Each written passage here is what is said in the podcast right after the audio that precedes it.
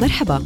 بقدم لكم شكل جديد من مشروع برديس على السريع فيه بشارك أخبار عن تجارب بعملها في تطوير الذات وتنظيم الوقت والعادات. وكمان أفكار رح تساعدكم في حياتكم اليومية زي ما ساعدتني. جاهزين نبدأ؟ يلا. على السريع رح أحكي لكم عن فكرة موعد النوم الانتقامي. مرقت عليكم شي مرة قبل؟ حسيت بهاي الظاهرة ولمستها في الجروب تاعتي اللي بصحوا بكير. الأشخاص المضغوطين كتير بشغلهم بيناموا بوقت متأخر عن قصد لأنه المساء هو الوقت الوحيد اللي بيتحكموا فيه حسب هاي الظاهرة وتعريف ظاهرة الوقت آه وقت النوم الانتقامي. فهذا شائع هذا الظاهرة شائعة لدرجة إنه في كلمة صينية بتمثل هاي الظاهرة. بتقول لك آه في كلمة صينية إذا بندور عليها معناها وقت النوم الانتقامي.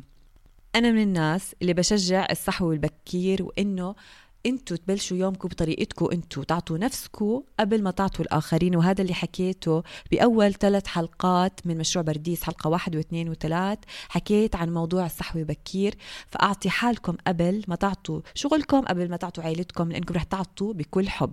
روتين الصباح الصحي واللطيف وال... وال... والرايق هذا هو فرصة عشان نركز على نفسنا قبل ما نتوجه لأعمالنا أو نبدأ يومنا. كمان عشان ينجح روتين الصباح لازم يكون عندنا روتين مسائي منظم وجيد وموعد نوم مناسب. هدول أشياء أساسية حتى تزبط عادة الصحوة بكير. يعني ما رح تزبط تصحى بكير إذا كنت عم بتنام كثير متأخر. ضبط موعد نومتك بالأول بعدين تصحى بكير. إذا لقيت حالك من الناس اللي بيقضوا وقت متأخر لأنه هذا بضلكم سهرانين يعني لأنه هذا وقت فراغكم الوحيد. فأنتوا شوفوا شو الأنشطة اللي بتعملوها بهذا الوقت المتأخر كم منها مفيد لصحتك العقلية وصحتك الروحية.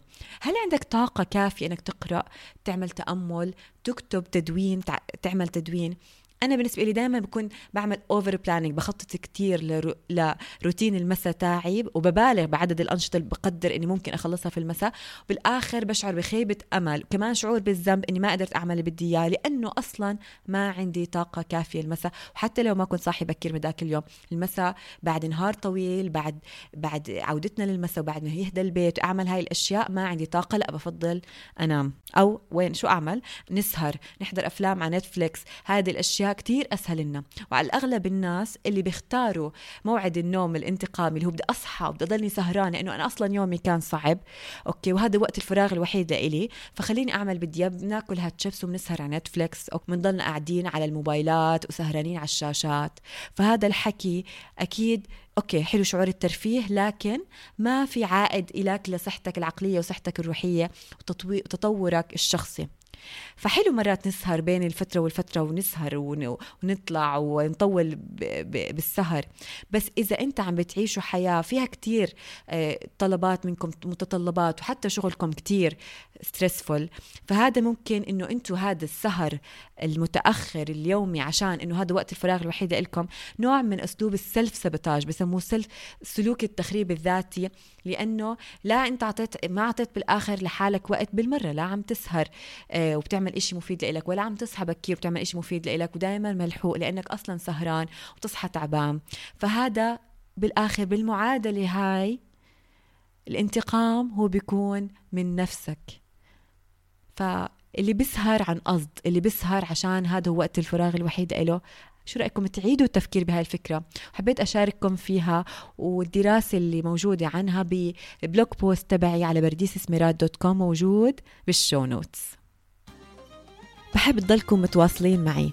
كل تفاصيل موجودة بوصف الحلقة بداية بإيميلي ونهاية كيف تشتركوا برسالتي الأسبوعية الجديدة اللي فيها أحلى الأشياء اللي بقرأها وبعملها كمان. شكرا لأنكم معي ولأنكم هون. كانت معكم برديس سميرات. بشوفكم بالحلقة الجاي.